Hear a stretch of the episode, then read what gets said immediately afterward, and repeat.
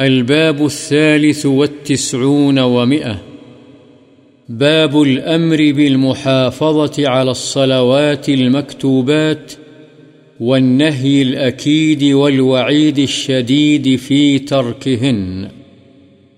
فرد نمازوں کی حفاظت کرنے کا حکم اور ان کے چھوڑنے کی سخت ممانعت اور سخت وعید. حافظوا على الصلوات والصلاة الوسطى وقوموا لله قانتين. اللہ تعالی نے فرمایا نمازوں کی بالخصوص درمیانی نماز کی حفاظت کرو۔ فإن تابوا وأقاموا الصلاة وآتوا الزكاة فخلوا سبيلهم۔ نیز اللہ تعالی نے فرمایا پس اگر وہ توبہ کر لیں نماز قائم کریں اور زکوٰۃ دیں تو ان کا راستہ چھوڑ دو۔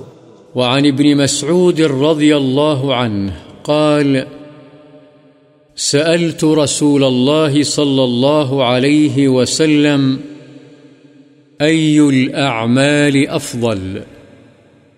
قال، الصلاة على وقتها. قلت، ثم أي؟ قال، بر الوالدين قلت، ثم أي قال الجهاد في سبيل الله متفق عليه حضرت ابن مسعود رضی اللہ عنہ سے روایت ہے کہ میں نے رسول اللہ صلی اللہ علیہ وسلم سے پوچھا، کون سا عمل سب سے زیادہ فضیلت والا ہے؟ آپ صلی اللہ علیہ وسلم نے فرمایا، اپنے وقت پر نماز پڑھنا۔ میں نے کہا، پھر کون سا؟ آپ صلی اللہ علیہ وسلم نے فرمایا، ماں باپ کے ساتھ حسن سلوک کرنا۔ میں نے کہا، پھر کون سا؟ آپ صلی اللہ علیہ وسلم نے فرمایا، اللہ کی راہ میں جہاد کرنا۔ بخاری و مسلم۔ وعن ابن عمر رضي الله عنهما قال قال رسول الله صلى الله عليه وسلم، بني الإسلام على خمس، شهادة أن لا إله إلا الله وأن محمد رسول الله، وإقام الصلاة، وإيتاء الزكاة، وحج البيت وصوم رمضان متفق عليه حضرت ابن عمر رضی اللہ عنہما سے روایت ہے رسول اللہ صلی اللہ علیہ وسلم نے فرمایا، اسلام کی بنیاد پانچ چیزوں پر ہے۔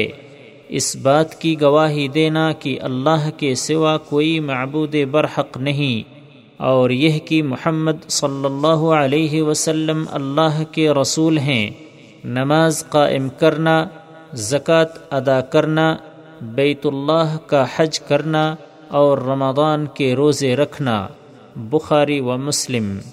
وعنه رضي الله عنه قال قال رسول الله صلى الله عليه وسلم أمرت أن أقاتل الناس حتى يشهدوا أن لا إله إلا الله وأن محمد رسول الله ويقيم الصلاة ويؤت الزكاة فإذا فعلوا ذلك عصموا مني دماءهم وأموالهم إلا بحق الإسلام وحسابهم على الله متفق عليه حضرت ابن عمر رضی اللہ عنہما ہی سے روایت ہے۔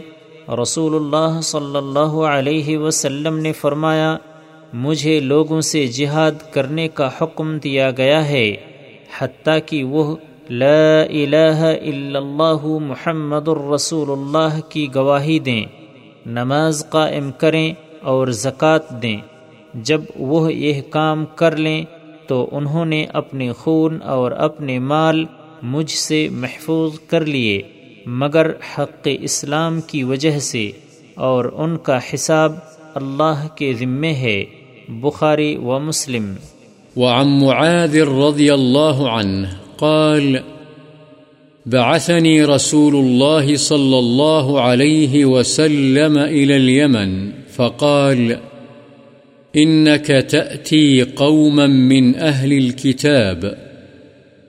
فادعهم إلى شهادة أن لا إله إلا الله وأني رسول الله. فإنهم أطاعوا لذلك، فأعلمهم أن الله تعالى افترض عليهم خمس صلوات في كل يوم وليلة. فإنهم أطاعوا لذلك فأعلمهم أن الله تعالى افترض عليهم صدقة تؤخذ من أغنيائهم فترد على فقرائهم فإنهم أطاعوا لذلك فإياك وكرائم أموالهم واتق دعوة المظلوم فإنه ليس بينها وبين الله حجاب متفق عليه۔ حضرت معاذ رضی اللہ عنہ سے روایت ہے کہ رسول اللہ صلی اللہ علیہ وسلم نے مجھے یمن کی طرف بھیجا اور فرمایا، تم ایسے لوگوں کے پاس جا رہے ہو جو اہل کتاب ہیں، چنانچہ تم انہیں اس بات کی دعوت دینا کہ وہ یہ اقرار کریں کہ اللہ کے سوا کوئی معبود برحق نہیں، اور یہ کہ میں اللہ کا رسول ہوں۔ اگر وہ یہ بات مان لیں، تو ان کو بتلاؤ کہ اللہ نے ان پر دن اور رات میں پانچ نمازیں فرد کی ہیں۔ اگر وہ یہ بات بھی مان لیں، تو ان کو بتلاؤ کہ اللہ نے ان پر زکوٰۃ فرد کی ہے۔ جو ان کے مالداروں سے وصول کی جائے گی اور ان کے فقراء پر تقسیم کی جائے گی۔ اگر وہ یہ مان لیں، تو تم بطور زکوٰۃ ان کے عمدہ مال لینے سے اجتناب کرنا اور مظلوم کی بدعا سے ڈرنا۔ اس لیے کہ اس کے اور اللہ کے درمیان کوئی پردہ نہیں ہے۔ بخاری و مسلم۔ وعن جابر رضی اللہ عنہ قال سمعت رسول الله صلى الله عليه وسلم يقول إن بين الرجل وبين الشرك والكفر ترك الصلاة. رواه مسلم۔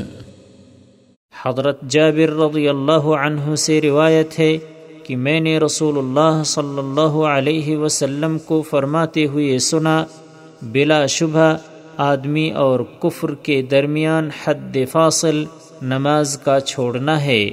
مسلم۔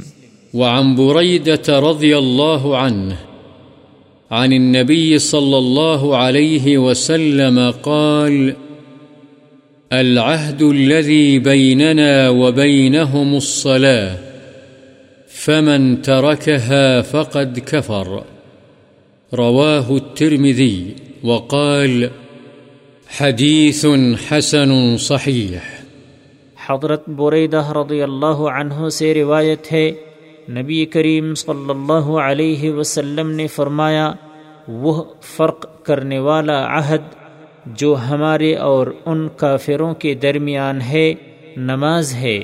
پس جس نے نماز چھوڑ دی، وہ یقیناً کافر ہو گیا۔ اسے امام ترمیدی نے روایت کیا ہے اور کہا ہے یہ حدیث حسن صحيح ہے۔ وعن شقيق بن عبد الله التابعي المتفق على جلالته رحمه الله، قال كان أصحاب محمد صلى الله عليه وسلم لا يرون شيئا من الأعمال تركه كفر غير الصلاة. رواه الترمذي في كتاب الإيمان بإسناد صحيح. حضرت شقیق بن عبداللہ تابعی رحمہ اللہ، جن کی بزرگی پر اتفاق ہے، فرماتے ہیں، اصحاب محمد صلی اللہ علیہ وسلم نماز کے سوا کسی بھی عمل کے ترک کو کفر نہیں سمجھتے تھے۔ اسے امام ترمیزی نے کتاب الایمان میں صحیح سند کے ساتھ روایت کیا ہے۔ وعن ابی حریرت رضی اللہ عنہ قال قال رسول الله صلى الله عليه وسلم إن أول ما يحاسب به العبد يوم القيامة من عمله صلاته فإن صلحت فقد أفلح وأنجح وإن فسدت فقد خاب وخسر فإن انتقص من فريضته شيئا قال الرب عز وجل انظروا هل لعبدي من تطوع فيكمل بها ما انتقص من الفريضة ثم تكون سائر أعماله على هذا رواه الترمذي وقال حديث حسن. حضرت ابو حریرہ رضی اللہ عنہ سے روایت ہے رسول اللہ صلی اللہ علیہ وسلم نے فرمایا، بے شک وہ عمل جس کے متعلق سب سے پہلے قیامت کے دن بندے سے حساب لیا جائے گا، اس کی نماز ہے۔ اگر وہ درست ہوئی تو یقیناً وہ کامیاب اور سرخرو ہوگا۔ اور اگر نماز خراب ہوئی تو بلا شبہ وہ ناکام و نامراد ہوگا۔ بس اگر اس کے فرائض میں کچھ کمی ہوئی تو اللہ عز و جل فرمائے گا، دیکھو کیا میرے بندے کے نام اعمال میں کچھ نوافل ہیں کہ اس کے ذریعے سے فرائض کی کمی کو پورا کر دیا جائے۔ پھر اس کے سارے اعمال کا حساب اسی طریقے پر ہوگا۔ اس حدیث کو امام ترمیزی نے روایت کیا ہے اور کہا ہے یہ حدیث حسن ہے۔